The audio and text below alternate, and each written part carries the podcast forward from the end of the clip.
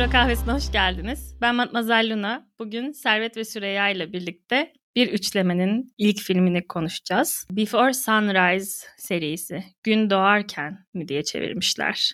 Gün doğmadan. Gün doğmadan. Gün doğmadan. Daha evet mantıklı. Bu filmi izleyelim diye Servet bizim başımızın etini yedi desem yeri midir? Yeridir bence. Değil mi Süreyya? Bence aradaki kalkan Hikmet Hanım'dı. Ben hatırlıyorum bu konuşmayı. O diyordu ki bu üçlemeyi izleyelim. Servet diyordu. Hikmet Hanım diyordu ki hayır ben onları çok sıkıcı buluyorum dediğini hatırlıyorum. Sanki şimdi tekrar bölümlere Aa, dönünce bak. o da söylesin ama sanki o bir engel oluyordu diye hatırlıyorum. Unutmuşum. Hikmet Hanım gider gitmez ilk icraatım ne oldu? Bizi hmm. ikna etmesi kolay oldu.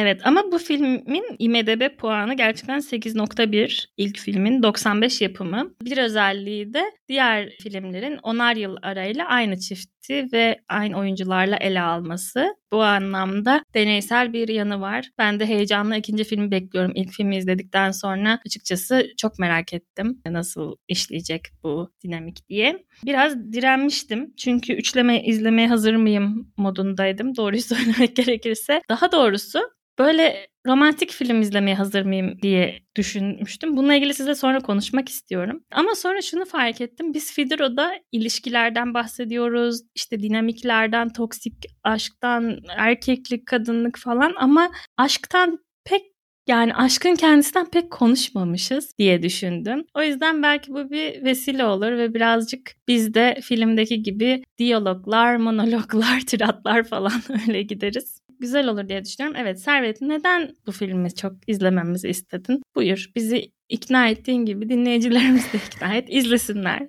Ya benim lisedeyken en sevdiğim filmdi. Sürekli izliyordum. Çünküsünü size bu filmi ikna ettiğimden beri düşünüyorum neden diye. Çünkü lisedeydin. Çünkü Hayır, çok böyle hayalperest şimdi, ve... Hayır bak şimdi de izledim şimdi de çok sevdim. Yani o yıllar sonra işte izleyip böyle bir gerginlik falan hani sevecek miyim? Hatta birazcık şey. Ya benim üstümde sevecek miyim gerginliğim yoktu. Kızlar sevecek mi gerginliği vardı. Süreyya'nın sevmeyeceğinden emindim. Matmazel Luna'nın da seveceğinden eminim. Şu an bilmiyorum. Bu şey hala bana renk vermedi. Doğru mu yanlış mı bilmiyorum ama. Nereden tahmin tahmin ettim bunu? Süreyya'nın Biraz yaklaştın. ne zaman izlediğini bildiğim için ruh halinden, link ararkenki tutumundan anladım şu an bu ruh haliyle bu filmi izleyeceği için asla beğenmeyecek. arkadaşlar çok sinirleniyorum. 95 yapımı bir filmi bulmak niye bu kadar zor? Yani Netflix'te yok. Ne İngiltere ne Amerika Netflix'inde bulamadım. Türkiye'dekinde Türkiye'de var. var. Türkiye'de var. Türkiye'dekine Türkiye'de... giremedim. Ona şey yapamadım. Sonra internet sitelerine girdim. Hep böyle şeyli problemli web siteleri falandı. Video videoyu da oynatamıyordu onlar. Sonra işte Mozilla'dan bir yerden falan filan girdim buldum. Nasıl izledim söyleyeyim. Dublajlı izledim. o kadar kötü bir tecrübe. Sonra da gelmiş bana diyor ki ya Servet ben filmi çok sevmedim. Tabii bu tür dışsal faktörleri şey yaparak e, yorumlarımı yapacağım ama çok evet romantik bir e, film izleme döneminde de değildim. Hani onlar bile olmasa belki gene de böyle şey yapabilirdim yani hani sıkılabileceğim bir şey olabilirdi. Matmazel Luna'cığım ben bildim mi? Bildin. Evet filmi çok beğendim. Ve ben de çok ideal şartlarda izlemediğimi söylemeliyim. Yani çok kez başına oturup kalkmam gerekti. İki ayrı günde araya günler girerek falan bitirdim yani başka sebeplerden. Ama ona rağmen güzeldi. Hatta yani benim aslında ideal senaryoda Fidro'da bunu izlerken yapmak isteyeceğim şey senaryosunu gelmeden ders çalışır gibi bazı diyalogları böyle şey highlight edip e, onları taşımak olurdu. Ben ezbere bazı... biliyorum ya anlatırım İyi sevindim yani çünkü bir daha bir daha izlemeye fırsatım yoktu ve bazı diyaloglar gerçekten çok kafa açıcıydı. Hani böyle biz Fidro kahvesi değil de Before Sunrise podcast'te olsak yani film böyle atla deve değil ama bu açıdan çok bereketli. E, her hafta bir diyaloğunu konuşsak hani o diyaloğun açtığı kapıları aralasak vesaire gerçekten güzel verimli bir arkadaş sohbeti olur. O açıdan filmi çok beğendim. Filmi ben satacaktım. Sen sattın bile şu an. Eyvallah. yani Lisede böyle düşünerek beğenmedim elbet ama şimdi geriye dönüp düşündüğümde acaba şöyle bir şey mi dedim. Yani ilişkilerin hani kadın erkek ilişkilerini genellikle böyle çok endişeyle var olduğu. Namusunu koruyacaksın. Ne bileyim fiziksel olarak kendini koruyacaksın. Ondan sonra şey endişesi hele. Bilmiyorum sizde sizde de vardır. Yani benim çevremdeki bütün kadınlarda vardı yani. 15-16 yaşlarında başlıyor belki daha bile erken. 30'una kadar. Ay kimle evleneceğim? Evlenebilecek miyim? Ne olacak bu iş? Hani onun endişesi. Merak ama korku. Korku. Ve böyle bu film böyle bütün onlardan seni böyle sıyırıyor ve yani aşk ve aşk yani hani ilişki, diyalog, tanışma. Hani o saflığı çok hoşuma gidiyor. O günlere gidip böyle duygulanıyorum yani izlerken o Evet yani sana benim şöyle bir düşüncem var. Bu mesela Gilmore Girls ya da hani diğer izlediğimiz yani geçmişte böyle gençken izlediğimiz filmler, diziler olduğu zaman şu ana bırak. Çünkü ağzımızda bir tat bırakmış oluyor. Yani bazen o kadar kalitesiz bir şey izlemiş oluyorsun ki yani gençken ama o, o an o kadar hoşuna gitmiş oluyor ki şimdi bile dönüp izlesen hani eleştirebilirsin ya ben bunu mu beğenmişim. Ama gene de böyle o hatıranda güzel bir şey bırakır, tat bırakır. O yüzden özellikle senin açından düşünerek şey yapıyorum. Hani geçmişte izlediğim bir şey şimdi tekrar izlemeknin getirdiği başka bir, bir boyut var yani. O yüzden o sana ayrıca bir duygusallık katıyor olabilir. bir de yani o deneysel oluşuyor. 9 yılda bir yeni bir şey film çıktı. Ben ilk izlediğimde 2010-2009 falandı sanırım. Yani üçüncü filmin çıkmasına daha vardı. Hatta çıkacak mı çıkmayacak mı falan o öyle gerilimler de vardı yani. Bu çok orijinal bir şey bu arada. Ben bunu kayda girmeden önce Servet'ten duydum böyle olduğunu. Ben hani başka oyuncular ya da başka bir şekilde devam ediyor diye düşünüyordum. O açıdan şu an hani zaten sonu sonu benim için şeydi yani kendi kendime bunlar bir daha bir araya gelir mi? Ben acaba bir araya gelir miydim? Ne yapardım gibi seni böyle sorular içerisinde bırakıyor. O yüzden merak ediyorum ben de şu an hani her ne kadar çok dediğim gibi romantik e, film izleyen bir insan olmasam da 2 ve 3'ü gerçekten merak ediyorum. Ben de artık hani olaylardan bahsetmeden önce az önce hani demiştin ya romantik bir film izlemek istediğimden emin miyim gibi bir ikilemim vardı. Sadece mod meselesi de değil. Ben işte beş buçuk yıllık evliyim. Ben yeni evlendiğimde bir arkadaşım demişti ki bana yani sen artık filmleri izlerken aynı duyguları yaşayamazsın. Çünkü sen çok gerçek hayatta bir şey yaşıyorsun. No. Ve hani bu filmlerde Bunu artık yani özellikle roman... Yok o zaman evli değildi ama yani bir şey belli. E... Ama ben ona hak verdim. Şu açıdan hak verdim. Yani bu filmde değil ama bir takım piyasa filmlerinde çok güzel olsalar da belli formüller var ve insanın gerçek hayatta aşkta tecrübe ettiği, rutinlerde tecrübe ettiği bazı şeyleri o kadar konuşmuyorlar ki o açıdan hani onlar insanın gençliğinde orada gördüğümüz, aradığımız derinliği aslında vermemeye başlayabiliyorlar insan gerçek bir ilişki yaşarken. Bunu demeye çalışıyordu arkadaşım ve ben de hak vermiştim o şekilde kendi tepkilerimi okuyunca. Her ne kadar bazı filmleri, kült filmleri, gençliğimde dediğim filmleri o duygularla izlesem de işte Pride and Prejudice falan gibi. Yeni izlediğim şeylerde gerçekten birazcık daha böyle bir gerçek hayat gözlüğü şeyi geliyordu yani. Bu film o açıdan kendini sıyırdı. Hani kendimi evli ya da bekar ya da bir ilişkisi olan bir insan gibi değil de gerçekten yani niye böyle oldu biraz bunu filmden bahsederek açmak istiyorum aslında. Buyur Servet. Bir de yani aslında bu dediğin mevzuyu konuşmak için çok elverişli bir seri bu. Çünkü hani o farklı ruh halleri, bir ilişkinin farklı evreleri oluyor ya. Onların hepsini tek tek konuşabiliriz yani. Şu an size çok da spoiler vermek istemiyorum ama mesela ben üçüncü filmi izlediğimde yaş olarak artık benim çok ilerime geçmişlerdi üçüncü filmde. Ve ben işte daha evlenmemiştim. Ne zamandı o? Daha eşimle tanışmamıştım bile evet. Çok gençken izledim ve onu izlediğimde mesela şey hissetmiştim. Ben daha bu buraya hazır değilim. Bu ilişkinin bu noktasını izlemeye hani hazır değilim diye düşünmüştüm. Ben birinci film kafasındaydım Şu an neden ağlayasım geldi? Şu an bir ağlayatım geldi. Çok sanki Allah üçüncü Allah. film şey. Üçüncü filmde bir şeyler oluyor. Ne, ne oluyor acaba bir gerildim bir şey oldu. yok yok çok kötü bir şey olmuyor. Ama bunları yaşatıyor yani insana. O yüzden bu film seni çok başarılı bir şekilde demek ki ilişkinin hani 20'li yaşlarına götürmüş yani diye anlıyorum dediğini. Ya öyle bir de böyle insanın kendi spesifik özelini açmadan aşk hakkında düşünmeye de bence ihtiyacı oluyor bazen. Yani kendi hayatını analiz etmeden bazı duygularla sanatsal bir bağ kurmak istiyorsun ama her zaman bunu yapmak çok zor yani hani o yüzden bu film beni heyecanlandırdı. Yani sizle konuşacağım için heyecanlandırdı. Bir de oyuncular beni çok heyecanlandırdı. Yani bir daha bu başroldeki kadın gibi birini izleyemeyecek, izlememiş olmamız beni çok üzdü.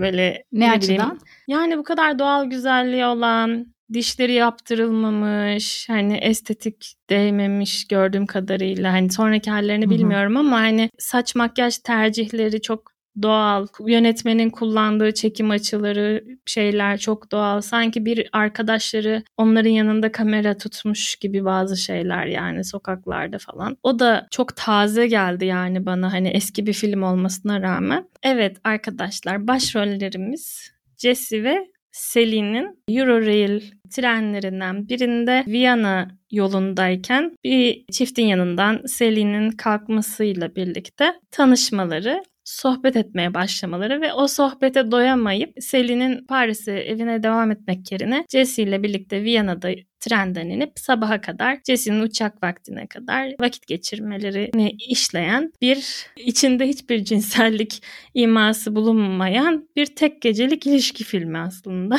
Ve şey yani tamamen bu. Yani tamamen İki insan sohbet ediyor film boyunca ve Viyana'nın çok güzel yerlerini görüyoruz bir yandan da. Tuna Nehri'nin kenarından şairlerden şiir falan topluyorlar. E işte fal baktırıyorlar. Bir barda bira içip ne o oyunun adı? Ee, Pinball. Pinball oynayıp müzik dinliyorlar. Film bu aslında. Peki biz ne konuşacağız? Evet bu. ben de peki, bunu düşündüm. peki biz ne konuşacağız? Ve ben çok merak ediyorum yani gerçekten ne hissettiniz? Hangi konuşma mesela, hangi diyalog ilginizi çekti? Hangi nokta ilginizi çekti? Yani ben mesela en sevdiğim noktalardan bir tanesi trenden inmeye kabul ediyor Selin. Trenden iner, tiner ne ya? Trenden iner inmez. Freudian slip. Ancak tiner içerse bunu yapmış olabilir. ne dediğini hatırlıyor musunuz trenden inince? What's your name diyor. Evet hat evet. Aa doğru. İsmini bilmeden kabul etmiş olması mesela çok hoşuma gidiyor. Neyse bayağı bir, daha bir sürü şey var ama sizin böyle özellikle ilginizi çeken. Ben tek tek sahneleri yazdım yani. Tramvay sahnesi işte ne konuştuklarını yazmadım da unutmayayım diye yani. Ama şimdi notlarıma dönersem 3 saat süreceği için podcast bakmayacağım onlara. O yüzden hani size direkt hangi sahne diye sorarak başlamak istiyorum. Şu an ilk aklıma gelenle başlayayım. Filmin biraz daha başları olduğu için. Ya bir kere şey çok enteresan bir dinamik. İzlerken hani biz bu Harry Sally ile tanıştığında adlı bir filmi izlemiştik. Geçmiş bölümlerimize de dinleyicilerimiz bulabilirler eğer o filmi seviyorlarsa. Hani orada da böyle iki sürekli konuşan, birbiriyle iletişim kuran iki tane aslında iki insanı izliyoruz orada. Burada da benzer bir dinamik var. Ve bu bana hani enteresan geliyor şey açısından baktığımızda. Yani işin artık ne söylediklerine odaklanman gerektiği için diğer film filmlerde işte aksiyon oluyor, başka bir şey oluyor falan. O açıdan benim hoşuma gidiyor aslında. İlk başlar hani bu repliklerden çıktım. Benim aklımda kazınan bir şey var. Hala o, o mantığı nasıl kurdu bilmiyorum. O çocuk da bu ölümle ilgili konuşuyorlar. Şey diyor. Reenkarnasyona inanıyor musun falan diye bir açtığı bir konu var işte. Geçmişte şu kadarcık aslında insan yaşıyordu. Şu anda çok daha fazlası yaşıyor. Acaba biz o insanları sürekli reenkarne olup bilmem ne hani acaba o yüzden mi şu an biz daha iyiyiz? Hani geçmişteki tecrübelerimiz falan. O diyaloğu hatırlıyorum. Çünkü insanı böyle bir anda çekiyor kendi içine. O yüzden onları izlemek hoş oluyor. Mesela ilk hatırladığım şeylerden birisi bu mesela ilk aklıma gelen repliklerden. Bir de orijinal ruhların yani şu anki nüfus geçmişe göre fazla olduğu için orijinal ruhların bölünmüş, parçalanmış halleriyiz biz diyordu aslında. Yani bir bedene bir tam ruh düşmüyor gibi. Efsane bir matematik ve düşünce bence hani yani reenkarnasyona inan makla ilgili değil ama bunu birazcık hani ne kadar eksik hissettiğini bir insan belki de başka türlü anlatamazdı diye düşünüyorum yani hani Jesse'nin. Çünkü böyle film ilerledikçe yani Jesse'nin bu rahat, umursamaz, dünya yansı umrum değil tavırlarının altında aslında çok böyle kırılgan, hani kendini korumak isteyen ve zor bir hayatı bu tavırlarla geçiştirmeye çalışan bir şekilde yine sıradan bir insan olduğunu da görüyoruz yani. Böyle çok benim için o adam hassas bir dengede oynadı bütün filmi. Yani sinir olmak üzereyim sana ama olamıyorum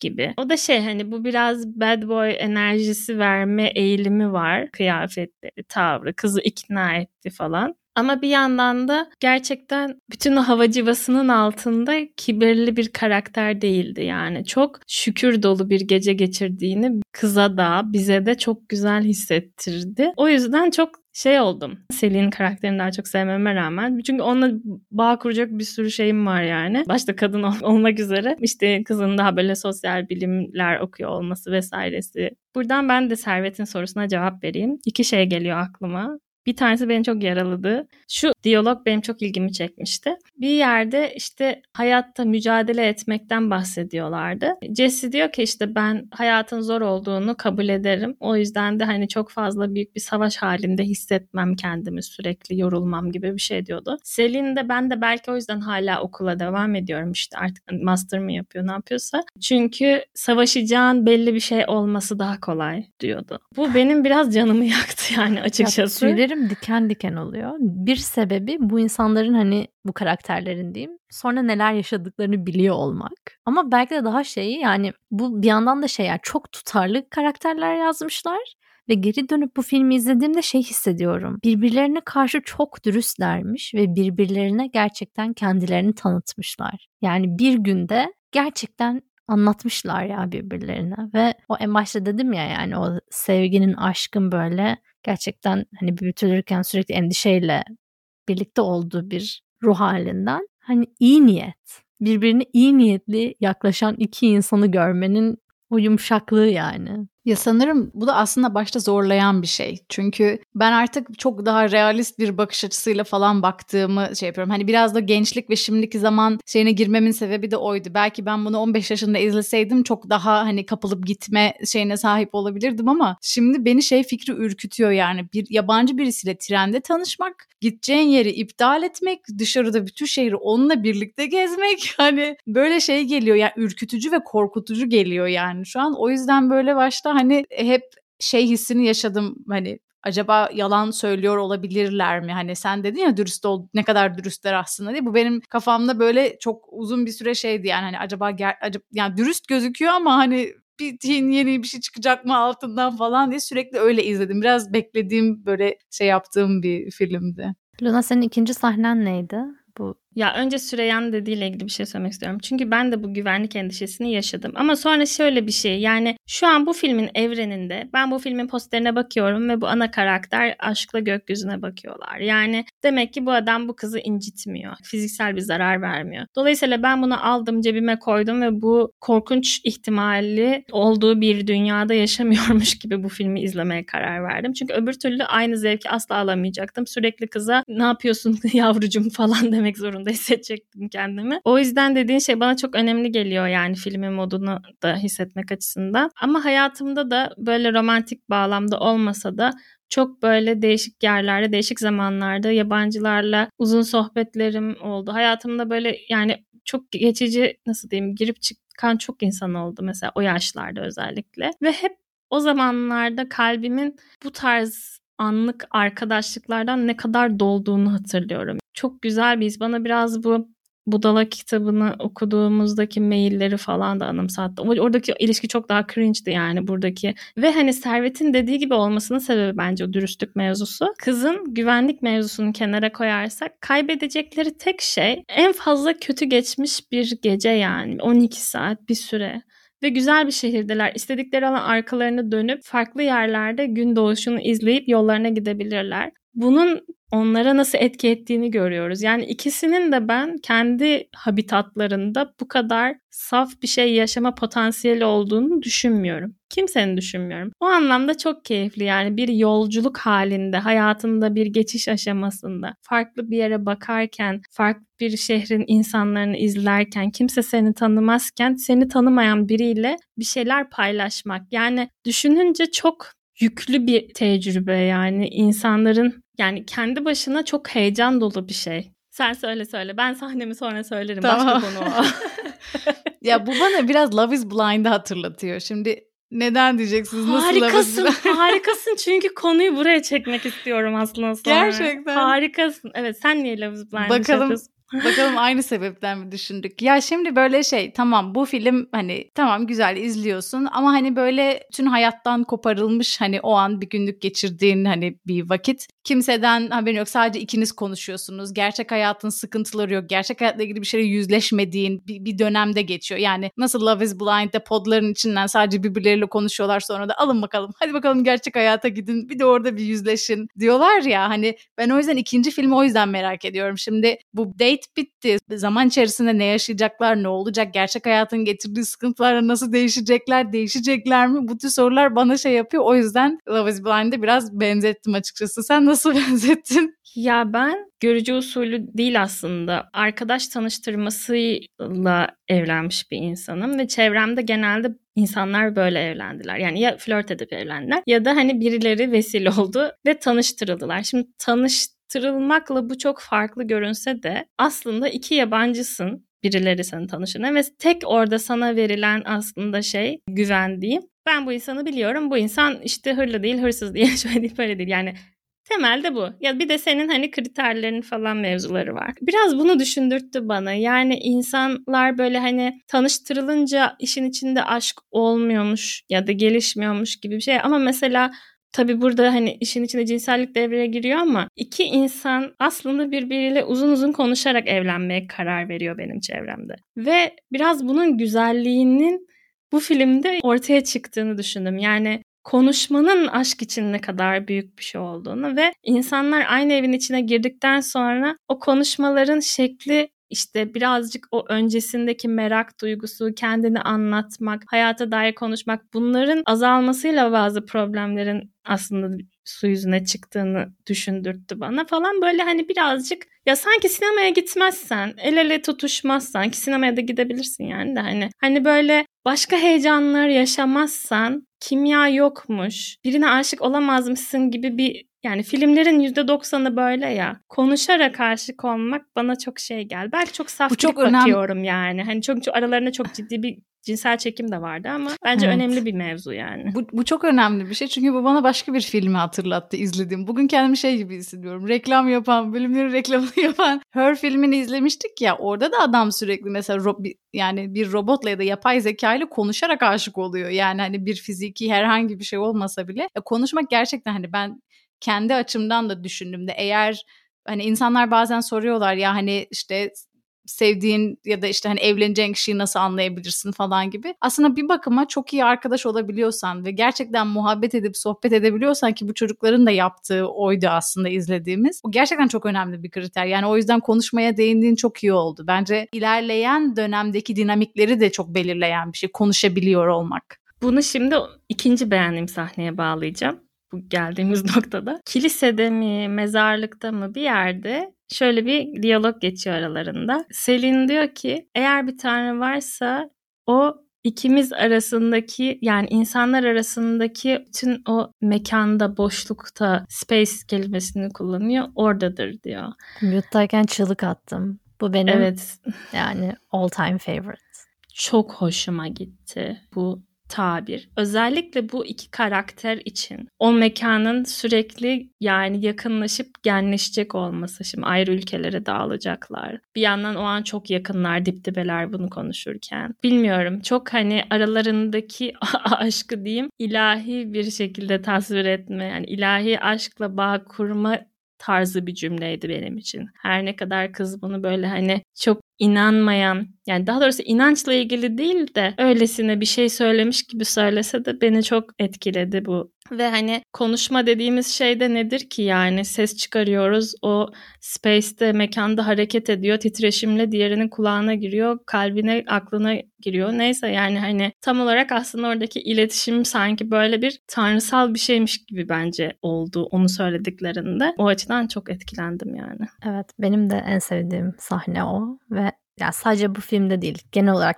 bütün filmlerde en sevdiğim repliklerden biri olabilir. Neden? Bu 90'larda 2000'lerde falan Türkçe'ye çevrilen klasik eserlerin böyle İslamileştirilmesi mevzusu var ya tanrılar Allah oluyor falan böyle iman ediyor karakterler sonunda falan. Onun gibiyim ben de biraz hani böyle bu şeyleri izlerken ne bileyim Salinger okurken falan da orada işte Franny ve Zoe de işte daha böyle doğu dinleri falan daha mistik şeyler ben onları İslam'a uyarlarım falan.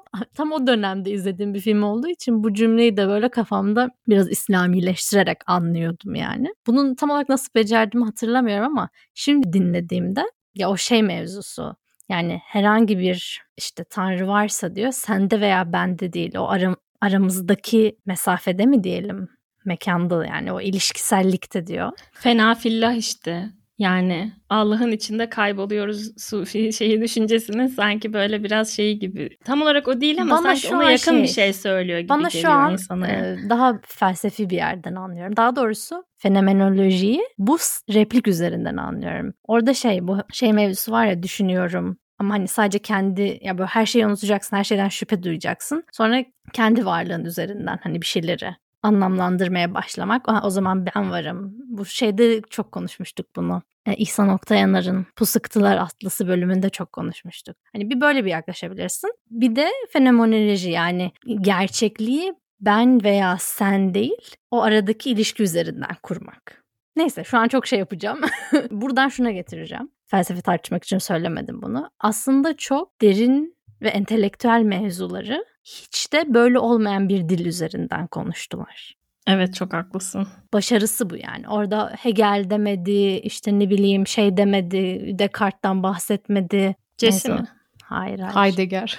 Heidegger, Heidegger mi? Bir tane daha söyleyin. ee, Kierkegaard. hayır bir tane bütün bildiğimiz filozofları sayacağız şimdi. Kant ne? Hayır. Kim? Gerçi şu an Fidro patladı. Fidro patladı. Aa, dur. Kafayı yiyeceğim yoksa. Husserl, Husserl. Aynen. Hegel demedi, Husserl demedi, Kant demedi, Descartes demedi, hiçbir şey demedi. Ama belki de onlardan daha derinlik şeyler söylüyorlar yani. Evet. Ya ben filmi beğenmedim diye biz başladık ama böyle konuşmanın gidişatı be beğendiğime doğru gidiyor yani. Bence de yani o açıdan izlemesi daha keyifli oluyor. Yani diğer türlü bir de böyle ders verir gibi bir havası da olabilirdi eğer çok böyle bu tür şeylere girmiş olsalardı. Orada biraz şey izliyorsun hani iki tane genç insanın böyle hayat üzerine ürettiği işte teoriler önceden kendi kendine düşündü ve ilk defa yabancı birisiyle paylaştığı böyle fikirlerini izleyince daha rahat izliyorsun. Hatta yani ben bu kadar aklımda kalmasına şaşırıyorum e, diyaloğun. Hani başka kaç filmde bu kadar aklımda kal kalmıştır. Hani şu ana kadar bir iki tane öyle film söyleyebilirim. O da yüz kere izlediğim için yani hani bazı şeyleri. Yoksa onun dışında hani insanı o anda düşündürtüyor yani ha nasıl nasıl yani nasıl düşünüyorsun falan diye. O açıdan başarılı yani onu güzel gerçekleştirmişler yapmışlar. Bir de yani felsefe ne içindir? Mesela bana bunu düşündürttü onların bu sadelikte konuşması. Hani akademide yazılanlar için midir? Yoksa gerçekten böyle iki insanın bir araya geldiğinde bunları anlatması konuşması, düşünmesi, buna göre yaşaması için midir? Ne bileyim böyle bir hani sanki bu sohbetler olmuyormuş gibi bir şeye kapılıyoruz bazen. Özellikle belki Türkiye'de son zamanlarda giderek yani hep böyleydi ama hani çok fazla güncel siyaset konuşmak sanki insanı böyle hayatla ilgili konuşmaktan biraz alıkoyuyor. Arkadaşlarımızla, eşimizle, dostumuzla böyle eskiden daha çok böyle şeyler konuşuyorduk gibi hissediyorum. Servet hatırlıyor musun bilmiyorum yani üniversite ya, yıllarında. Kesinlikle öyle ve şu an çok daha podcast yapıyor olmamıza rağmen bak. Belki de bu sayede keşfediyorum yani. Bunlardan konuşunca çok fazla şey var. İnsanlar birbirlerini denetliyor. Aa bunu deme dinden çıkarsın falan gibi anlatabiliyor muyum? Yani bunu ya, diyemezsin ruh... şunu diyemezsin falan. Hani evet. bu, bu alan çok daraldı. Ya eleştiriliyoruz ama bence hani bunun altını çizip yolumuza devam etmekte de fayda var. Yani ne bileyim normalde İslam'da olmayan bir şey üzerine kafa yormak benim için mesela bir zihin pratiği ve günün sonunda dönüp inandığım şeyde daha doğru anlamam için bir alan ve yeni bir kelime dağarcığı kazanmak aslında. Çünkü hayal gücümüzü genişletmeden yani İslam'da doğrusu başkaysa da o başka olan İslam'da neyin olmadığına kafa yormak, onun neye benzediğine kafa yormak da bence dini güçlendiren bir şey olarak okuyorum ben. Yani zaten biz burada şey bir şey yapmıyoruz. Yani. Bu böyledir diye hiçbir zaman ağzımızı açıp bir şey demedik. Demeyi de düşünmüyoruz. Ama ya, hani orada şöyle bir şey buyur. şey oluyor. Birazcık daha açalım şu an çok şey e, konuştuk. Yani bizim söylediğimiz bir şey hakkında yani sizden bunu duymayı beklemezdim. Burada yanlış bir laf ettiniz. İslam'a bayağı aykırı bir şey söylemiş oldunuz. Dönüm biraz hani kendinize gelin gibi bir yorumdu. Bu yorumun çok değerli bir yanı var çünkü bir şey öğrendim açıkçası. Ama bir yandan o daha demin dediğim iyi niyet mevzusu. Yani o alanın daralmasının sebebi diyalog içinde olduğun insana karşı iyi niyet besliyor musun, beslemiyor musun? Hani orada öyle bir fark var. Burada tabii hani tanışmıyor olmamızdan dolayı hani şey yapamayız. Burada farklı bir dinamik devreye geliyor ama orada Jesse ve Sally'nin birbirini açtığı o alanın değeri başka yani. Bunu hani arkadaşlıklarda da yapıyorsun. Belki hani yaşça büyüdükçe daralıyor bu alan. Belki o da biraz da tabii biz şimdi mikrofona konuşuyoruz. İyi kötü bir güç var ve o gücü kötüye kullanıyoruz gibi bir hava oluşuyor. Yani insanların katılmadığı ya da yanlış bir şey söylediğimiz zaman. Ama hani bu filmdeki mevzuları konuşmanın güzel yanı benim için ya ben podcast'te konuşmalarımızı da deneysel bir iş olarak görüyorum. Mutlak bir şey olarak görmüyorum. Yani sizinle ettiğimiz sohbetleri, burada gaza gelişlerimizi, birbirimize çıkışmalarımızı, işte katılmayı, katılmamayı. Yani geri dönüp baktığımızda aa böyle demişiz, böyle düşündürtmüş, böyle hissettirmiş diye düşüneceğimiz şeyler olarak. Sonuçta bir hakikatin şeyi değil nizami bir şekilde ortaya konulması değil yani bir hakikatin burada yaptığımız şey. Neyse bizim podcast şeyine girmek yani kaçınılmazdı bence zaten çünkü biz de sonuç olarak burada konuşuyoruz ve onun da bizi yakınlaştırdığı muhakkak. Ben de düşündüm yani hani şeyle Jesse ile Selin'i sabaha kadar bir stüdyoya kapatıp kayıt aldırtsak da konuşmalar çık çıkmayabilirdi belki ama benzer şeyler çıkardı muhtemelen. Duygulandık mı ne oldu arkadaşlar? bir yerde şey diyordu bu az önce konuştuklarımıza binaen biraz oralara girebiliriz. Konuşmaya başlıyorlar yolda yürürken. işte kadınlar şöyle ister, erkekler böyle yapar, erkekler böyle ister falan. En sonunda Selin orada ya aslında bunları konuşmak çok anlamsız. Bunları sonsuza kadar konuşabiliriz modundaydı. Böyle hayatımda cinsiyetçiliği ve hani cinsiyetçi kalıplara verilmiş en doğal tepkilerden biri diye düşündüm. Yani bir noktadan sonra insan ilişkisinde de kadınlar, erkekler falan diye düşünmeyi bırakınca bir rahatlama geliyor. Yani bu kamusal alanda çok konuşulan ama realde faydadan çok zararı olan bir kıyaslama diye düşünüyorum. Yani kadınlar şöyledir, erkekler böyledir. Erkekler şunu ister. İşte 99 erkek bir kadın olursa bir çocuk olur. Bir 99 kadın bir erkek olursa 99 bebek olur falan. Sonra hani Selin'in ona dedikleri çok efsaneydi bence. Hani o kadınlar o erkeği parçalarlar doğumları yaptıktan sonra ve hani o erkekler de şey birbirlerini öldürürlerdi galiba kadınla aynen, birlikte aynen. olmak için. Komik, doğru falan ama gerçekten de şey o kadar. Sadece o kadar yani hani bu çok hoşuma gitti. Bilmiyorum Bunu da söylüyor. Yani Jesse en son ya, Selin şey diyor ya tamam yani bunları Hazreti Havva'dan beri bunu konuşuyoruz ya diyor. Jesse de evet yani hiçbir yere de varamıyor asla bu diyor. Bütün o konuşmada hiçbir yere varamamıştı mesela o bakımdan komikti. Ben ama şöyle yorumluyorum orada Selin'in tavrını.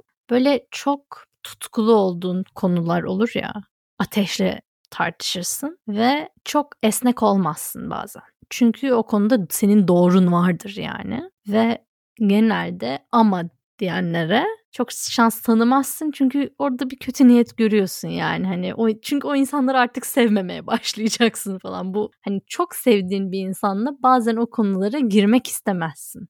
Belki hayal kırıklığından korktuğun için, belki iletişimsizlikten korktuğun için, kendinden korktuğun için. Selin sanki Jesse'ye o sırada o hakkı tanıdı gibi hissediyorum. Evet ben de öyle düşünüyorum. Ama bir yandan da yani o, o hakkı tanıyabilmek bir olgunluk ister ve onu ifade ediş şekli bana da şey yaptı yani. Biz sürekli bunları konuşuyoruz ya arkadaşlar.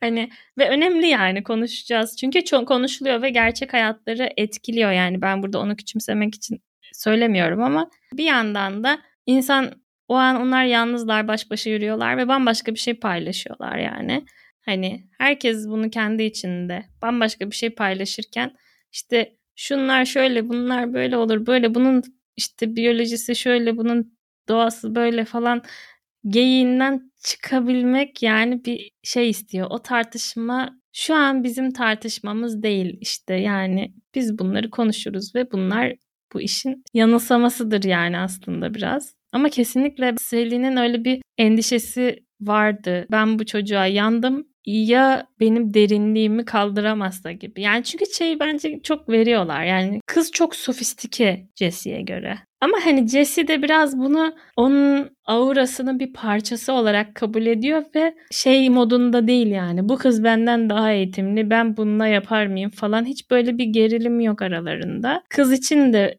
bu yok bence. Çok daha duyular üzerinden ve paylaşmak üzerinden böyle bir akışkan bir dinamikleri var. O yüzden olmuş yani. Kızın cesaretinden de bahsedebilir miyiz? Yani o adım atma mevzusu hani o gözle izleyince filmi çok keyifli oluyor. Yani biri bir adım atıyor, diğeri bir adım atıyor. Biri bir adım atıyor. Çünkü orada bütün film boyunca şey dinamiği var. Senden çok hoşlandığımı sana ne zaman ne kadar belli edeceğim. Telefon sahnesini mi diyorsun? Mesela. yani çok farklı yollarla işte ay çok tatlı bir çocuk mesela hani bunu ona söylemeden ama gerektiği yerde de söyleyerek mesela. işte mesela öpüşme mevzusu. Bilmiyorum çok ilham veriyor bana bu kızın cesareti diyeyim yani kendine güveni. Biraz da şey gibi hani normalde benim ilk yargım şeydi hani genç iki insan deyince hani böyle aklı başında olmayacak falan gibi böyle bir şeyle izliyorsun ama o açıdan baktığında gerçekten bilinçli karakterler. Yani düşünüp karşıdaki ne söylüyor hani ben ona göre açsam mı açmasam hani aslında biraz satranç gibi de yani bir adım atıyor ben de bir adım atayım. Atmıyor şu an dur ben de bekleyeyim. O atarsa o aa diyor sen de mi öyle düşündün falan diyorlar böyle birbirlerine. Hani o açıdan şey görüyorsun aslında hani çok böyle o aklı başında olmayan saf salak hani bir genç ilişkisi değil izliyorsun yani yani hani böyle yetişkinlermiş ve hani düzgünce birbirlerini tartıyorlarmış gibi bir hava veriyor insana. Ya arkadaşlar boomerlık yapacağım ama gerçekten filmi izlerken içimden dedim ki Allah'ım sosyal medya olmadan önce ne kadar böyle şeylere olanak varmış. Bunlar birbirini DM'den yürümüyor. Şey yap yani şimdi şey yapmak istemiyorum. Nüfusun yarısı böyle DM'den tanıştı. Yani şey hani kötülemek istemiyorum bunu ama bu trende tanışmanın ve yürümenin dışarıda dış dünyada ilişki kurmanın çok büyük bir tatlılığı var yani. Bir de tabii yani bu insanlar sonuçta ben 93'lüyüm. Bu film 95 yapımı. Yani zaten benden çok yaşça büyük bir çift aslında hani. Ben 2 yaşındayken bunlar 20'li yaşlarında flört ediyorlar yani. İçimi nostalji kapladı yani. Hani onları izlerken birazcık kaybettiğimiz bazı imkanlar üzerine beni düşündürttü. Çünkü artık geri dönmek imkansız. Yani bu arkadaşlıklarda da böyle. Ha ben mesela şu an hiç çevrem olmayan bir şehirde yaşıyorum ve arkadaşlıklarımı sürdürüyorum. İşte WhatsApp, Instagram, podcast vesaire sağ olsun. Hani bunu asla değişmem yani. Ama bir yandan da bu benim mesela çıkıp başka insanlarla tanışma açlığıma sürekli bir erteleme ve hatta şey yani ne gerek var arkadaşlarım var bazen dememe sebep oluyor. Çünkü diğer insanlar da böyle hani çık çıktığımda tanışacağım insanlar da sosyal medyadan, akrabalarından vesaire arkadaşlara sahip. Benim gibi yalnız bir ruh bulmam çok zor yani o açıdan. Birazcık üzüldüm bu zamandaki ilişkilerin imkanlarını düşününce. Sizin ben şeyimi şu an çok merak ettim diyorlar ya bize sizleri de merak ediyoruz diye. Şimdi Matmazel Luna başta birazcık tüyo verdi hani işte eşiyle nasıl tanıştığını ve hani uzun bir date ama hani konuşma üzerinden hani karşılıklı öyle tanışma başladığını anladık. Daha de, detaylı da duymak istiyorum aslında ama Servet senin de bu şekilde mi oldu? Nasıl böyle bir hani işte konuşma muhabbet şey üzerinden nasıl bir gelişme oldu şu an? çok merak ettim. Ya şimdi eşim kızlar. Bunlar özel olduğu için böyle çok anlatmamı istemez yani açıkçası. Çok böyle özele karşı fazla hassasiyeti var diyeyim. Ama şu açıdan ya biz bütün İstanbul'u, bütün İstanbul sahilini tanıştığımız yaz dolaştık. Yani full o sahil şeridini yürüdük. Sarıyer'den Beykoz'a kadar diyeyim yani. Tabii şey yürüyerek wow. geçmedik de. o yani o konuşarak bir insanı tanımak ve yürüyerek o çok bana hitap eden bir şey gerçekten. Soruna böyle cevap vermiş olayım çok da ayrıntıya evet. girmeden. aslında yok merak ettiğim zaten buydu. Yani hani bunu biz böyle mi yaşadık hani nasıl oldu gibi. Çünkü benim de hatırladığım şeyler bir araya gelip oturduğumuzda saatlerce süren işte sohbet muhabbet ondan sonra hatırlıyorum mesela teyzem aramıştı. Gelmiyor musun artık eve? İşte akşam da akşam 9'du yani işte şey yaptığında aradığında hemen böyle ay ben geç kalmışım falan fark etmiyorsun saatin nasıl aktığını. O yüzden merak ettim. Hani Şu an bir tanıdığım evlenmek üzere. Ya bu biraz bizim çevremizle de alakalı olabilir. Yani daha dindar muhafazakar ailelerde yetişmiş olmakla da ilgili olabilir bilmiyorum. Tabii yani İstanbul'da çok farklı flört biçimleri mevcut yani ama bizimki yürümek, konuşmak, çay içmek, yürümek, konuşmak, çay içmek şeklinde ilerliyordu. Yemek yemek. Şu an işte bir tanıdığım evleniyor. Ailesiyle işte o nişanlanacak, evlenecek kıza dışarıya çıkma konusunda daha sıkı hale geliyor aile. Ya onunla buluşuyorsa. Hani normalde Ayşe ile Fatma ile Zeynep ile Merve ile buluşur. O Merve'lere gidiyorumun Merve olmadığı konusunda bir soru işareti oluşmaya başlıyor yani. O yüzden böyle gerilimler artıyor. Bu bana kendi şeyimi hatırlattı. Yani beni böyle 10 kere 11 kere ararlardı bir gün içerisinde eve gelmeden. Ondan sonra işte tatile gittiklerinde ben evde yalnız kalıyordum mesela o yaz. Ev telefonundan arıyorlardı ki hani evden açayım. Evde miyim kontrol etmek Aa, için çok falan. Çok ilginç. Aynen. Bunu ileride siz yapacak mısınız acaba? Çok merak ediyorum. ev telefonu yok artık maalesef. Artık ev telefonu yok evet. Ya ben bu arada az önce sosyal medyaya laf söyledim ama Eve mesela kamera benim... koyarım falan. eşim yurt dışındaydı biz tanıştığımızda uzun süre görüntülü görüşmek zorunda kaldık. Yani gerçek hayatta tanışana kadar tekrardan diyeyim ve ya uzun süre değil aslında çok kısa bir süre ama hani e, şey konuşmalar diyeyim hani sosyal medya olmasaydı şey tanışıp evlenemezdik herhalde ama işte görüntülü Hepimiz Hepimizin hayatında sanırım sosyal medya bir yerde rol oynadı yani hani tabii, şey yapmak tabii. yani için ben o... çamur atmış olmayayım yani şimdi onu şey yapmayayım. O da bir imkan. Bazı açılardan nişanlandıktan sonra geri gitmek zorunda kaldı falan yani gerçek. Uzakta olmanın verdiği şey ve hiç öyle bir şeye uğramadım. Ee, ne denir? policing o ilginçmiş ama ben niyeyse hani şey olur gibi evlenmeden görüşsünler bol bol ki hani arıza çıkıyorsa evlenmeden çıksın diye düşünürdüm herhalde. Ee, Şu an kızın üstünden bir düşünsene bakayım bunu. kızın üstünden düşünmek istemiyorum. O bir bebek yani ve bence doğru değil şu an onun üstünden böyle bir şey düşünmem. Hayır büyümüş yani, halini canım yani. Ama şimdi ben o versiyonda o çocuk nasıl bir insan, karakteri hmm. nasıl bir karakter ve ben nasıl bir anne olacağımı bilmeden atıp tutmam hiç doğru olmaz yani. Bana şöyle geliyor. Şu an Find My Friends mi öyle bir uygulama var ya herkes birbirinin nerede olduğunu görüyor.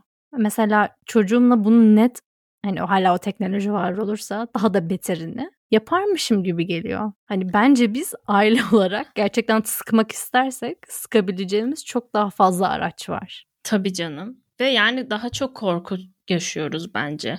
Çünkü biz bu zamanda gençliği yaşadığımız için ben anne babamın benim aslında potansiyel olarak maruz kalabileceğim tehlikelerin çok da farkında olmadığını ve bu bu rahatlıkla bana makul bir özgürlük tanıdıklarını düşünüyorum. Yüzde yüz. Ve kendi bazı yaptığım şeylere dönüp baktığım zaman korkuyorum hani kendimden, başıma gelebileceklerden falan. Ama bu kaçınılmaz bir şey. Yani yetişkin bir insan bir şey yapmak isterse eğer kendisine bir e, fiziksel baskı ve şiddet uygulanmıyorsa o şeyi yapar. Yani o yüzden orada iletişim devreye giriyor falan filan. O ebeveynlik kolay bir şey değil ve asla da kimse için kolay olacağını düşünmüyorum. Yani hani güvenliği ve güveni tesis etmenin. Neyse nerelere geldik. Ama yani biraz da böyle işte aşk tehlikeli bir şey. Onu bağlayayım. Gerçekten aşk tehlikeli bir şey yani. Hatta evlenince de tehlikeli bir şey. Nereden bileceksin yani? İşte Doğru. aynı evin içine birini gönderdin ve hukuki bir anlaşma, dini ya da şey medeni kanuna göre bir anlaşma yapıldı diye bir insanın özlük hakları ve mutluluğunu tamamen sonsuza kadar teminat altına almıyorsun. Sadece duyurmuş ve tamam hepimiz bunu kabul ettik ve bunu bundan bunu bundan sorumlu tutuyoruz falan gibi bir şey demiş oluyorsun aslında. Bilmiyorum çok karardım değil mi? Bir anda güzel aşk maş konuşuyordum. Mahvettim ortalığı. Ya şöyle bir şey var mesela güvenlikle ilgili. Bu çiftle ilgili çok düşünemiyoruz. Çünkü biz şu an bir anda muhafazakar bir dating senaryosuna girdik. Biraz da geçen hafta Kızılcık Şerbeti'nin konuşmanın bence e, zihnimizde bıraktığı şeylerle de. Bunu yayınladığımızda aradan bir ay geçmiş falan olacak ama hani aslında biz ge- geçen hafta Kızılcık Şerbeti'ni konuştuk. Ben biraz şey yani film bizi nereye sürüklerse modundayım arkadaşlar. Hani o yüzden dalıyorum müsaadeniz varsa. Mesela biz üniversitedeyken ilişkilerini saklayan insanlar olurdu. Olabilir. Mesela benim kafamda şöyle bir şey vardı. Bir, iki insanın birbiriyle görüştüğünün bilinmesi o iki insana göz koyulma ihtimalini çok azaltacak bir şey. Tırnak içinde piyasadan insanlar varmış gibi olması bence çok gereksiz bir gerilim yaratıyordu ve çok fazla insana mutsuz olduğunu düşünüyorum. Hani Abi ama yasaktı. Yani bizim gittiğimiz okulda hocalar aileleri liseden arayıp bahsetmiyorum, üniversiteden, Ha, üniversiteden bahsediyorum. Tamam, Üniversite ve sonrasından bir anda bahsediyorum. out oldum. Ve yani hani bu insanlar evlenme niyetiyle görüşüyorlar. İşte bir takım şeylere dikkat ediyorlar vesaire. Ama hani ben işin güvenlik kısmını ya da biraz aile açısından düşünüyorum. Gizli olan bir şeyi gizli tutmak için başvuracağın yöntemler aslında tam da çekindiğin yani İslami olarak neyse hani ya da güvenlik açısından bir kadının korunması vesaire açısından tam da çekindiğin şartlara bence elverişlilik sağlıyor. Çünkü senin işte reputasyonun neyse ya da senin çevren, arkadaşların, seni sen olarak bilen insanların önünde yapmadığın bir şeye kapı aralamış oluyorsun. Hiç kimsenin, seni bilmeyen insanların olduğu yerlerde buluşarak vesaire. Yani bunu yapıyorlar demiyorum ama benim mesela çocuğumla ilgili şeyim ya da kendimle ilgili endişem bu olurdu. O yüzden bana insanların içinde yürümek, insanların içinde yemek yemek, insanların içinde çay içmek hep daha böyle. Çünkü orada yalan söyleme şansın da yok. Yani görünen neyse o. Anlatabiliyor muyum? Neyse konuyu burayı kesebiliriz yani. Yok, Bunu yok, paylaşmak haklısın. istedim sizinle. Çünkü biraz bu boyutu yani flört gizlenen bir şey olmaya başladığı anda gizlenmesi gereken bir şeye dönüşme potansiyeli çok fazlalaşıyor. Yanlış mı düşünüyorum? Bilmiyorum. Ben bir şey yapın yani şu an. Ya şeyi düşünüyorum ben hani bir şeyin olma yani söyleyecek o kadar çok şeyim var ki bir bu meseleyi tartışmıştık galiba flört etme Şimdi yine bizim yetiştiriliş tarzımızdan bahsedeceğim. Flört etmek yasak. Flört etmeyeceksin. Sonra bir anda nasıl olduğunu anlamıyorsunuz arkadaşlar. Birkaç ay içinde oluyor bu. Nasıl flört etmeyi bilmezsin? Nasıl erkeklere yeşil ışık yakmadın ve evde kaldın oluyor. Yok mu biri? Çok hızlı oluyor. Hiç anlamıyorsunuz. yani bir bu kısmı var işin. Hani yasaklanan şeylerin çok ciddi bir şekilde yasaklanması. Herhangi bir ihlalin böyle ciddi ha namusum elden gidiyor falan moduna girmen yani. Böyle bir şey duyulursa, benim reputasyonuma herhangi bir zarar gelirse falan gibi. Yani çok büyük bir endişe yaşıyorsun. Fiziksel de bir endişeden bahsediyorum. Yani vücut bütünlüğüyle ilgili bir şeyden bahsediyorum. Hani ona göre karakterin oturuyor, ilişkilerin oturuyor, her şeyin oturuyor. Sonra bakılıyor. Yo seni bunu ihlal etmen gerekiyordu diyorlar. Bu sefer yeni bir endişe. Yani 20 yaşındaki kızı ay sen evde mi kaldın falan muamelesi. Belki kaçta başlıyor? Bu 20 biraz erken oldu. 22 diyelim. Yani ailesine göre değişiyor ama vücut bütünlüğüyle ilgili söylediğin şeyi biraz açmak istiyorum. Daha doğrusu doğru anlamış mıyım? Çünkü bence çok önemli bir şey söyledin orada. Yani biz tesettürlü kadınlarız ve bu tesettür illa başörtüsüyle olmak zorunda değil. Yani kendini tesettürlü tanımlayan, tesettürüne dikkat eden kadınlar da kendini üstüne alınabilir bu dediğimi. Tesettürlü olmanın çok bedensel bir boyutu var ve yani işte artık internette bir insanların birbirine saldırması için bir şeye dönüştü. Yok şuran açık, yok tesettür bakışta, yok darlık. Ama bundan bahsetmiyorum. Birinin yanında var olma şeklini çok belirliyor. Nasıl giyindiğin dışında kendini tesettürlü bir insan olarak görmek de çok belirliyor. Ve sen flört ettiğinde ya da biri sana farklı bir şekilde baktığını hissettiğinde ya da böyle bir duygular var ve işte karşı yani bununla ilgili bir şey olduğunda ya da ortada bir şey yok ama hani işte üniversitede böyle geyikler çok oluyor. Şimdi çok da dinleyicimiz genç şey kötü bir yönlendirme yapmak istemiyorum ama hani bu sanki tesettürüne dolayısıyla senin bedenine bir şey olmuş yani bir şey ihlal etmişsin gibi hissediliyor derken sanki onu kastettiğin gibi geldi bana doğru mu anladım? O da var, şu da var. Korku. Böyle bir şey olursa ne olur? Nasıl tepkiler alırım? Benim işte 2-3 yıllık bir sevgilim olduğu öğrenilirse diye düşün mesela. Lisede bir kız düşün. Babam bana ne yapar? Hani böyle de bir tehlikeden bahsediyorum. Yani şimdi hepimiz Nur Sema'ymışız gibi bir şey oldu. Nursema'yım ne oldu bilmiyorum. Bana bilmediğim referanslar Ben de bilmiyorum ama yani işte hani çok parlak görmüyorum yani şu an 8. bölümde. Ama sen sen yine daha farklı bir noktaya da bağladın. Hani tesettür üzerinden de şu temsil meselesi. Hani ben bunu yaparsam sadece ben yapmıyorum. Türkiye'deki bütün kadınlar adına yapıyorum. Anlatabiliyor muyum? Tabii canım laikçi teyzeler şey falan demeye başlıyor. Parklarda çocuklarla buluşuyorlar. Bütün bunlar başını bağlıyorlar parlak parlak. Biz bu lafları az duymadık yani öyle random rastgele teyzelerden. Ve sen o kız olmak istemiyorsun. Yani onun elindeki data point olmak istemiyorsun. Doğru evet çok doğru bir yere Evet. parmak bastın. Ve bence yani gerçekten hiçbir fikirleri yok. Yani bunun nasıl doğru yapılacağı konusunda. Daha demin dediğim o şey var ya yasak yasak yasak. Ay yapmıyor muydun? Hani ne yapacaktık o zamana hiçbir tutarlı cevap duymadım şu ana kadar. Gerçekten çünkü hiçbir fikirleri yok nasıl yapılacağına dair. Bunun başka bir boyutu da şu. Bir şey yasak yasak yasak deyince o olmuyormuş gibi yaşıyorsun. Çocuğun da yapmıyormuş gibi yaşıyorsun. Sonra da eğer yapıyorsa, yapıyorsa dedim yani eğer bu kız bir çocukla görüşüyorsa yani. Kız diyorum bak ne kadar cinsiyetçi. Yani hiç erkeklere dair böyle bir endişe Evet. olmadığı için şu an full kız perspektifinden Ama şu an konuşuyoruz kendimizi yani. anlatıyoruz. Kendimizi yani anlatıyoruz, kendimizi anlatmadan kendimizi, çevremizi, arkadaş çevremizin dertlerini anlatıyoruz. Erkeklerin ayrıcalıklarını konuşmayalım. Çok ayrıcalıklılar yani. bu kadar. Yani yüzde yüz kendimizi anlatmıyoruz ama çok fazla arkadaşımızdan çok fazla sır biriktirdik mi diyeyim. Öyle Evet, diyeyim öyle. yani. Yani arkadaşın yaşarken de sen yaşıyorsun bazı şeyleri o da var. Yani bir şeyler yapılmıyor gibi düşününce de o konuda çocuğumun daha güvenli olabilmesi için ona ne öğretebilirim konusunda da düşünülmüyor artık. Hani orası Zaten orası tehlikeli. büyük problem. Yani bu tür şeyleri ya ben de açıkçası mesela geçen burada bir kızla konuşuyordum. Geçen dedim aylar oldu ama hani konu hep şeye geliyor yani flörtleşmek iyi mi flörtleşmek kötü mü nasıl nasıl olmalı? Mesela işte ben ona dokunmak istemiyorum ama o bana işte dokunuyor işte yan yana yürüyorsun çarpışıyorsun falan filan. Hani bunun ne kadarı falan hani permissible ne kadarı şey. Bu bu hala çok genç olan insanlarda da bu tür background'da şeyde büyümüş insanlar da var. Bundan da ziyade bir şekilde çocuklara en azından de ben şey tehlikeli buluyorum. Çok fazla hani böyle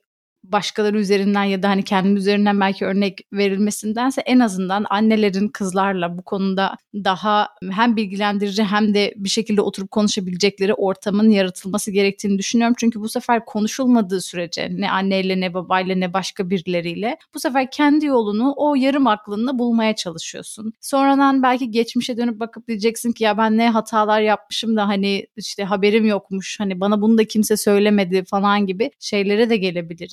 O yüzden o dediğin çok önemli. Yani hani en azından oturup bazı şeyleri konuşmak, işte konuşabiliyor olmak tehlike çanını çaldırıyor o yani. Çünkü sen bazen o kadar gençken şey düşünebiliyorsun. Karşındakini de kendin kadar saf ve temiz sanabiliyorsun. O yüzden belki bu film o yüzden tetikleyici de olmuş olabilir. Yani dürüst müsün, değil misin? Bir şey mi saklıyorsun? Hani gençken o böyle hep kafanda ben zaten şu an dürüstüm. O da niye dürüst olmasın ki falan gibi bir pembe şey içerisinde oluyorsun. Bunu zaman içerisinde hani olmayabilir. Yani nereden biliyorsun falan gibi şeye daha çok geliyorsun. O yüzden çok önemli bir nokta. Yani daha da fazla uzatmaya gerek yok aslında. Bence en başta hani bahsettiğim aşkın endişeyle çok iç içe geçtiği bir süreç hani büyüme süreci olduğu için aşkın aşkla ilgili olduğu bir film izlemek güzel bir tecrübe oluyor yani. Çünkü onu kaçırıyoruz bazen. Bak yine bölümde aşk konuşacağız deyip konuşmadık. Ama şey negated halini yani hani olmayan halini böyle konuşunca onun ne olduğu da ortaya çıkıyor bazen. Ne değildir'i konuşunca da ne olduğunu anlayabiliyorsun. O dediğinde haklısın yani bence de. Ya aslında şöyle aşk tehlikeli bir şey dedik ya biraz onu konuştuk. Yani niye tehlikeli? Yani sosyal olarak bazı tehlikeleri var. Kadın olmanın getirdiği bazı tehlikeler var. Yani fiziksel ve duygusal tehlikeler var. Bir de bilmiyorum yani az önce de dedim çok genç dinleyicimiz var. Hani flört aşk değil ama aşka giden yolda işte bir şeyler paylaşılıyor onu görüyoruz. Bazen hani dedin ya süreye aşk ne değil hani konuştuk mu emin değilim mesela aşkın ne olmadığını. Belki biraz bunu konuşabiliriz. Hani biraz filmden de sapabiliriz bu konuda bence özgürüz. Servet'in dediği gibi yani bazı konularda çarpık diyeceğim yani çarpık ve eksik bazı şeyler içerisinden aşkı bulmak ve filmlerde izleyip sonra sohbet ettiğin ilk insanı belki aşk zannetmek gibi şeyler de olabiliyor yani. Ya gerçekten şey çok huzursuz oldum. O şey mevzusu, kırmızı çizgiler mevzusu. Hani kırm kadın erkek ilişkisinde o mesafenin çizgileri var ya. Sana der deyince insanlar erkeklerle konuşmayacaksın. Sonra gerisini düşünmüyorsun. Sonra erkekle konuşmaya başladığında diğer kırmızı çizgiler nerede? Ya ben açıkçası doğru bir tavsiye miydi bilmiyorum ama verdiğim tavsiye gizli ilişkilerin olduğunu bildiğim insanlara kırmızı çizgileriniz olsun. O çizgin ne? Sen belirleyeceksin artık. Yarım aklında da olsa ve onu ihlal etme. Hani sonra pişman olursun diye diyordum. Bilmiyorum doğru bir tavsiye mi?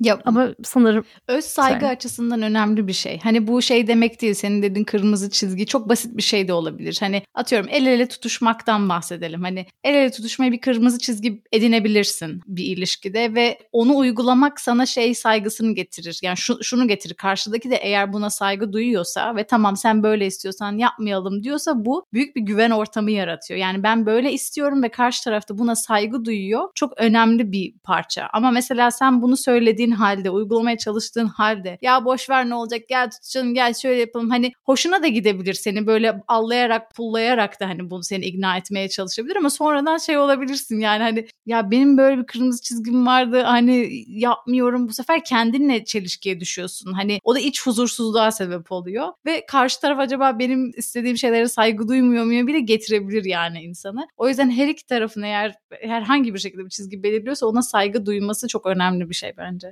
Peki Selin ve Jesse arasındaki o kırmızı çizgi muhabbeti hakkında ne düşünüyorsunuz? Selin durdurdu çünkü Jesse'yi. Ben kendimi biliyorum dedi. Şimdi burada bir şey yaşarsak. Ama yaşadılar. Ha onu soracaktım. Sizce ne oldu diye soracaktım bir. Yaşadılar. Niye? Söyleyeyim. Çünkü Kanıtım var. çünkü yani tişörtü yoktu ertesi sahnede. Evet. Bu arada o tişörtle ilgili çok daha şey usturuplu bir şey söyleyeceğim şimdi. ya arkadaşlar bizim 90'lar modasını geri getirmemiz lazım. Ya o jilenin içine tişört, beline ekoseli gömlek bağlama, o rahatlık, o güzellik çok hoşuma gitti ya. Ne saçma Sadece şeyler var şimdi piyasada. Hayır, hayır. Tamamen büyük bir yanılgı içerisindesiniz. O sadece o çok güzel bir kadın olduğu için ona Bir dakika, yakışıyor. Bize evet, yakışmıyordu. bence de o kadın Bize çok güzel. yakışmıyordu. Ya Doğru. biz zaten giyemiyorduk öyle şeyler. Ondan bahsetmiyorum ama Uzun kol, içine uzun kollu body giy deme bana. Lütfen. Her şeyi de bana bunu deme. uzun kollu body giymeyelim. Biz biz evde giyeriz onu öyle şeyler ama onu demiyorum. Ben dışarıda aynı şeyleri görmekten, aynı fitleri, aynı crop topları görmekten çok sıkıldım. Çok yani moda konusunda çok ilhamsız hissediyorum. Yani dışarı çıktığım zaman böyle sıkıntıdan patlıyorum yani ve biraz böyle hani onu görünce bir heyecanlandım yani. Bence o bir de şeyden de kaynaklanıyor. Hani bu kızın şimdi saçlarını da mesela düşünün. Saçları da böyle salınmış, hafif dalgalı. Ondan sonra hani böyle çok umurumda değilmiş ama aslında özenilmiş de bir saç aslında bakarsan. Hani o kadının yürüyüşü, rahatlığı, işte o kıyafeti onun o kıyafetin duruşuna da yansıyor. Benim de ayrıca dikkatimi çekti. Bakıp bakıp durdum. Alt üstü bir tişört, alt üstü bir beline bağlanmış şey. Kıyafet ama insanın dikkatini çektirebiliyor yani hakikaten. Ben Matmazel Runa'ya şunu sormak istiyorum. Amerika'da da yaşamış, Türkiye'ye dönmüş bir insan olarak soruyorum sana bunu. Ben şöyle hissediyorum. Amerika'da yaşadığım yerde burada giydiğim şeyleri asla giyemiyorum. Eşofman ve üstüne sweatshirt tarzı bir şeyin bir tık üstünü yaptığında kot pantolon, gömlek giymekten bahsediyorum. Evet çok dikkat çekiyorsun. Çok dikkat çekiyorsun. Neden? Ve böyle Çok hazırlanmış oluyorsun çünkü. Sen Date'e Amerika falan mı? gidiyorsun. Türkiye, Türkiye dedim. Amerika'da. ha Amerika tabii canım evet. Türkiye, Türkiye'de Chicago'da, New York'ta, gerçi Chicago'da bence sayılmaz. New York'ta falan yaşıyorsan belki o olabilir ama genel olarak bence Amerika'da öyle değil. Öğrenci hayatından bahsediyorum. Mesela hani Amerikalılar Paris'e gittiklerinde güzel giyinirler ya. Paris'te insanlar güzel giyiniyor. Ben de Paris'e gideceğim güzel. Ben onu İstanbul'a gelirken şey yapıyorum. Burada normalleştirilmiş bir şey var. Ama kafelere insanların gidişi, bütün o kombinler. Ya bir şey diyeyim mi? İnanılmaz. Türkiye'de acayip kıyafetine göre muamele görüyorsun. Çok insanlar kurt olmuş bu konuda ve çok rahatsız edici. her gün defileye gidiyor gibi giyiniyor insanlar. Üsküdar'da bir kafeden bahsediyorum. Ne kombinler gördüm aman Allah'ım. Çok güzel giyiniyor insanlar. Ve ben böyle her yaz buradan kıyafetlerimi alıp Amerika'ya gidip ben de artık güzel giyineceğim deyip ikinci haftada pes ediyorum. Ya bunu Çünkü çok garip kaçıyor yani. benim bak bir Filipinli Amerika'da yaşayan doktor yapan bir arkadaşım da bana söylemişti. Türkiye'yi ziyarete gitmişti çocuk ve şey dedi ya dedi insanlar ne kadar güzel giyiniyor. Erkekler bile güzel giyiniyor falan. Ayakkabılarına bakıyorum insanların giydikleri şeylere bakıyorum falan demişti. Ben ilk defa dışarıdan bir gözünle bunu fark edebileceğini o zaman fark etmiştim. Ben çok geriliyordum yani bir yerden bir yere giderken. Amerika'da da geriliyordum. Çünkü dolabımdaki bazı şeyleri giymek, dolaşıma sokmak istiyorum. Hani hep aynı şeyler ya da yani rahat şeylerimin içerisinde o kadar iyi hissetmeyebiliyorum. Yani onların farklı bir kullanımı var benim için mesela. Bir de yani hep rahat şeyler alıyorsun ama mesela biraz daha şıkın. Ama şık dediğin şey dediğin gibi yani kotun üstüne değerli toplu bir tunik giydiğin zaman o bir de yani şey Şimdi başörtüsünün yerleşik olmadığı bir kültürde olduğun için sen normal bir şalı kenardan bir şekilde tutturduğun zaman sanki böyle çok bir espri yapmışsın falan gibi duruyordu. Öyle yorumlar alıyordum yani o yüzden. Ya gerçekten bir kıyafet ya bir fotoğraf çektirecektik arkadaşlar. Bir tık özenerek giydim. O gün böyle yolda durdurup karşıdan karşıya geçerken of çok işte çok beğendim şeyini falan işte full övüyor. Ve zaten Amerikalıların huyudur yani böyle ay çok güzel olmuşsun falan şalına bayıldım falan sürekli yapıyorlar zaten. E, Türkiye'de giydim aynısı kimse dönüp bakmadı bile ya. Hani kimsenin umrunda olmadı yani. Ve sen kuzeyde yaşıyorsun. Yaşadın daha çok daha doğrusu. Şu an kuzeye döndün. Bu dediğim güneyde oldu.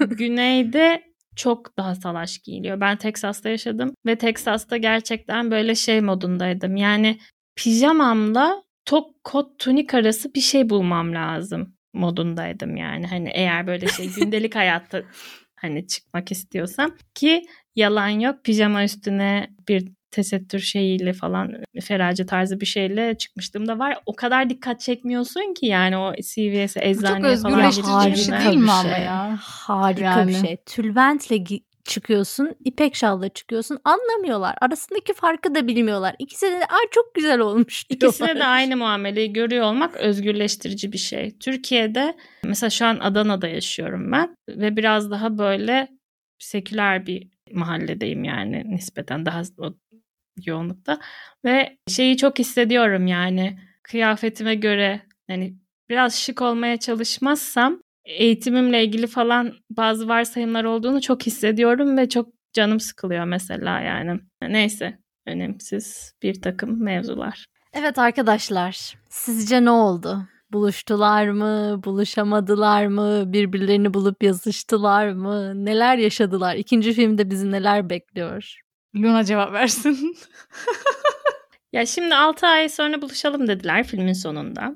Kesinlikle buluşabildiklerine inanmıyorum 6 ay sonra. Kesin bir aksilik çıktı. Birinden biri bir sevgili yaptı falan ama Ama gitmeye niyetlenildi mi mesela? evet O önemli. belki biri gitti diğerine biri üstünden mektup ulaştırdı ya da bir arkadaşını gönderdi ve o vesileyle geç bir buluşma oldu diye düşünüyorum. Yani yıllar geçti aradan ya 10 yıl ya 5 yıl bir şey geçti gerçekten ve hayatlarında bir krize girdikleri ya da ikisinin de ilk defa bekar olduğu ya da birinin ilişkisinden kopmaya hazır olduğu bir zamanda tekrar bir şekilde denk getirip buluştuklarını düşünüyorum. İzlemedim. Hiç ikinci filme ilgili hiçbir spoilerım yok bu arada. Tamamen full tahmin gidiyorum yani yanlıştır muhtemelen. Ama kesinlikle 6 ay sonra buluşmadılar diye bir tahminim var ve yani ikinci filmin gerilimi de o buluşamama sürecinde yaşadıkları ve nasıl değiştikleri olacak muhtemelen. Yani Şu an çok Ser şey, Servet'in gülüşünden böyle olduğunu anlamış bulunuyoruz. Ki ben Ne var? Arkadaşımla gurur duyuyorum. Ne var? ya teşekkür ederim. çok iyi. Ya ben de açıkçası şunu düşünüyordum. Hani buluşmaları çok büyük bir hani heye ya ya bu, buluşmalarından ziyade buluşmamaları çok daha büyük bir dinamik sebebi olacak gibi bana da öyle geliyordu. Yani ama tabii nasıl ilerler? Peki evleniyorlar mı? Üçüncü filmde acaba da öyle bir şey görüyor muyuz? Ev- Spoil etmiyoruz Yok ben de an. bilmiyorum. Hiçbir kere bile bak bunun bile fragmanını galiba bitiremedim öyle söyleyeyim. Hadi bunun da birincisini. tahminlerini alayım. Üçüncü filmin sonuna kadar ki süre, yani bütün bu seri içinde bu iki insan evleniyor mu sizce? Legal olarak evleniyorlar mı? Çok evlenmesinler, evlenmeyecekler diyesim geliyor ama bilmiyorum. ya şimdi ilk film böyle hani bitiminde o çocuk yalnız kaldığında şeyi gö- böyle bir gözlerini kapatıyor ve yaşadıklarını düşünüyor ya şey uçağa giderken otobüste ve sonra bize tek tek onların buluştuğu yerleri o bomboş haliyle gösteriyor. Yönetmenlik yani aslında bu değil mi ya? Çok mükemmel güzel bir tercih. Mi? Ve tam aklıma şu an fever dream kalıbı geliyor. Yani böyle insanın ateşli hastalık yaşarken Servet ağlama. Çok tatlısın. Servet duygulandı. Ya ateşli hastalık yaşarken insanın gördüğü böyle bir rüyalar böyle aşırı gerçekçi, çok etkilenen. Böyle sanki öyle bir havası vardı bu buluşmanın. Ve birazcık o şeyi de hissettirdi bana. Yani o dönüp ona bakınca ayrıldıktan sonra aslında gerçekçiliğini, gerçekliğini ikisi içinde yitirecek muhtemelen bu buluşma. Yani tekrar oraya dönmek o kadar zor ki. Çünkü mükemmel bir şeyi geri dönüp bozma ihtimalleri de var ve bence gerçek hayatlarına döndüklerinde bunun korkusu galip gelecek diye düşünüyorum. Aynen. Geri dönmek istemedikleri için değil. Bir de bu evlilik ee, meselesi bence o yüzden çok büyük bir gündem olabilir. Çünkü yani şu an biraz şey gibi oldu. Hani bir gün, bir buçuk gün içerisinde geçirdikleri şey çok hayal hani böyle dream hayal dünyasında geçirilmiş bir gün gibi. Ve tekrar bir o yüzden ben aslında bu Love is Blind benzetmesini yapmamın sebebi şimdi araya 6 ay girecek. Hatta daha fazla belki de zaman girecek. Bu giren süre içerisinde hani geçmişe dönüp ya biz ne yaşadık, ne oldu da hani şey oldu, ben saçmaladım mı acaba falan gibi böyle şeyleri evliliklere girecekmişiz ve hani evlilik de hani bu yüzden çok ufukta gözükmüyormuş ama geçmişte yaşanan tatlanı olarak kalacakmış gibi ben de hissediyorum. Ben şeyi merak ediyorum. Aralarında nasıl sınıfsal farklılıklar olacak olduğunu göreceğiz veya buluştuklarında onu aşıp mı gelmiş olacaklar yani hani birbirlerine. O yüzden mi bir şeyler şey olacak? Servet neden ağladığını bizle paylaşır evet, mısın lütfen bana da ağlar ya? mısın? Beni de Bizle, bizle paylaş lütfen. Biz boş boş konuşuyoruz. Sen ağlayıp çok derin şeyler yaşıyorsun gibi hissediyorum şu an. Ya çok çok saçma bir an yaşıyorum gerçekten. Tanıdık tanıdığım insanlarmış gibi hissediyorum ve böyle siz konuştukça hem sizin adınıza mutlu oluyorum. Dinleyiciler de oha yani ilk filmden bu noktaları nasıl yakaladılar falan diye sizlerle gurur duyacak benim gibi. Bir de böyle hani 9 yıl sonraki versiyonlarını göreceğiz, 18 yıl sonraki versiyonlarını göreceğiz falan. O süreçteki o bütün o derin muhabbetler, yaşadıkları, birbirlerine yaşattıkları falan onların ağırlığıyla şu an ağlıyorum yani. Gerçekten hani çok büyük bir emek var ortada. Belki de 9 yıl bekleyip çektiği için yani filmi adam. Richard Linklater bu arada Rick galiba kısaltması. Onu da adını anmadan kapatmayalım yani. O gerçekçilik hissi yani ben hem o birbirlerine tanıtıyorlar dedik ya kendilerini. İzleyiciye de tanıtıyorlar kendilerini. O yüzden gerçek insanlarmış gibi ağlıyorum şu an. Ah çok neler yaşadılar falan şeklinde. Öyle yani siz konuşunca o yüzden biraz duygulandım yani. Güzel bir kalbin Çünkü, var. Aynen. Yani sen bunu deyince neler yaşayacaklar, hiç kötü şeyler yaşamayacaklar gibi bir his olmuş. Tabii ki illaki bir dram olacağını düşünüyorum ama bu filmde hiç kötü bir şey yaşamadılar. Başlarına ama gelen siz... en kötü şey birbirlerine güle güle demekti. Ama siz beni biliyorsunuz çok trajik şeyler yaşasalar hani böyle kaldıramazsın. Ya ben gor şeyleri sevmiyorum evet. ya. Hani öyle bir şey değil. Bu arada bir şey öğrendim. O da beni etkilemiş olabilir. Size şimdi söylemeyeceğim. Size üçüncü filmin sonunda söyleyeceğim. Ama gerçek hayatta dair bir şey. Ben bunu bu filmleri izlerken bilmiyordum. Public knowledge değil yani kimse bilmiyordu. 2013 son film çıktığında aslında yönetmen bunu paylaştı. Bu gerçek bir hikayeden esinlenilmiş. Ama daha fazlasını araştırmayın. Tamam. Ee, ben size üçüncü filmi konuştuğumuz sırada söyleyeceğim devamını. Ay şu an meraklar içerisindeyim. Aynen. Ne güzel bir şey yaptın sen öyle fragman yaptın diğer bölümlere. Bak yapamıyoruz biz böyle şeyler normalde. Mükemmel pazarlama. ya bu kadar süre dinleyen sevgili dinleyicilerimiz onları zaten dinler. Evet arkadaşlar filmi beğendik. Bence Süreyya'yı da ikna ettik. Son olarak filmle ilgili yani çok güzel şeyler konuştuk ama söylemek istediğiniz, bu eksik kalmasın dediğiniz, bana şu ilham verdi dediğiniz bir şey daha varsa lütfen şimdi konuşun. Yoksa sonsuza kadar susmayın haftaya söyleyin. 2-3 hızlı şey söyleyeyim ben. İçimde kalmasın. bir, oryantalist küçük noktalar var. Onları söyle yani onları affediyoruz bir filme dair ama varlar.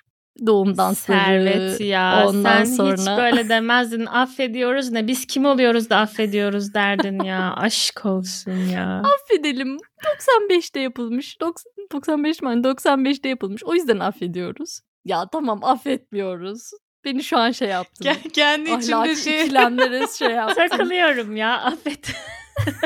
Sen de oryantalin bir parçasısın yani. Oryantin Bir bir, parçasısın. Ama yani bahsi geçen oryantal ben değildim. Neyse böyle bir hani doğu dinleri böyle yaparmış falan gibi o Amerikalı Avrupalı gıcık şeyler var. Yani söylemek zorundayız. İki tiyatrocu adamlar. inek muhabbeti falan. Hiçbir yere gitmeyen o olay çok hoşuma gidiyor.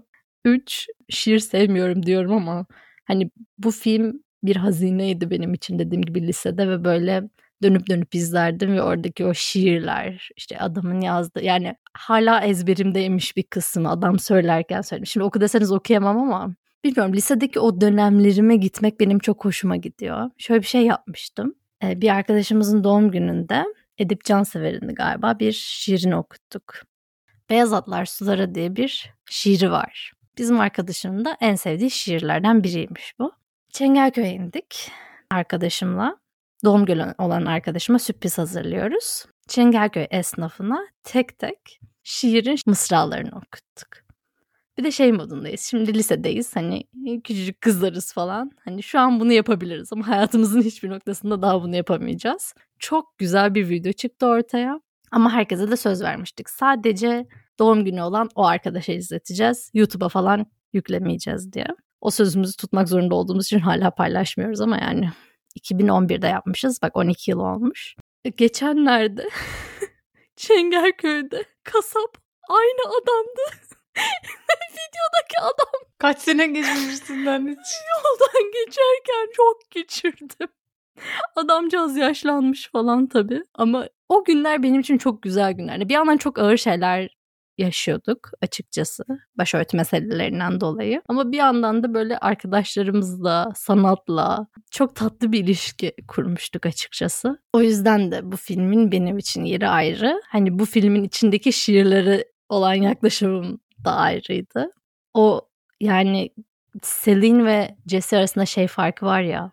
Çok mesela cynical Jesse. Evet bunu demeni bekliyordum. Celine çok daha optimist. O optimizmi aslında o senin bahsettiğin o hala bu yüzden de okuldayım. O savaşma, mücadele şeyi aslında bir yandan hayata karşı bir optimizm gerektiriyor yani. Çok zor bir şey.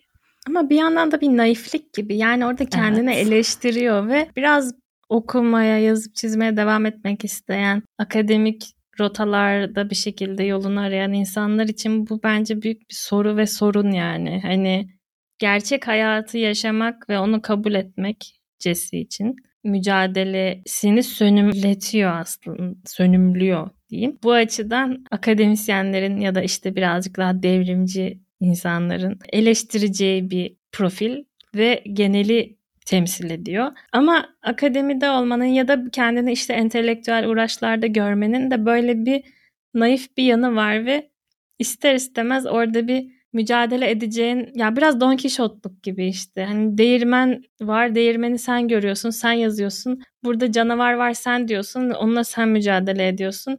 Mücadelen o olduğu için ve senin bildiğin ve seçtiğin canavar olduğu için bu kolay bir şey aslında. Ama hani gerçek olup olmamasının bir önemi yok gibi. Bir yandan dışarıdan da deli diyorlar işte yani. Belki gerçekten delisin, belki değilsin. Ve bir yandan da keşke bu kadar anlattığım kadar edebi bir şey olsa hani bilimle ya da işte bunlarla uğraşmak. Hani bir yandan da çok hak yenen, sıkıcı ve zor süreçler barındıran da bir süreç yani hani ve birçok iş gibi bir iş yani birçok insan için falan o açıdan kızın o yorumu bende çok fazla fazla yankı buldu. Neyse yani ama dediğin şey hani optimizm önemli bir kısmı şey bana ilginç geldi yani orada daha entelektüel, daha sofistike karakterin optimist olup daha hayatın içinden karakterin daha realist, daha gerçekçi ve daha karamsar olması, daha şüpheci olması biraz sanki böyle rolleri değişmişler gibi hissettirdi bana.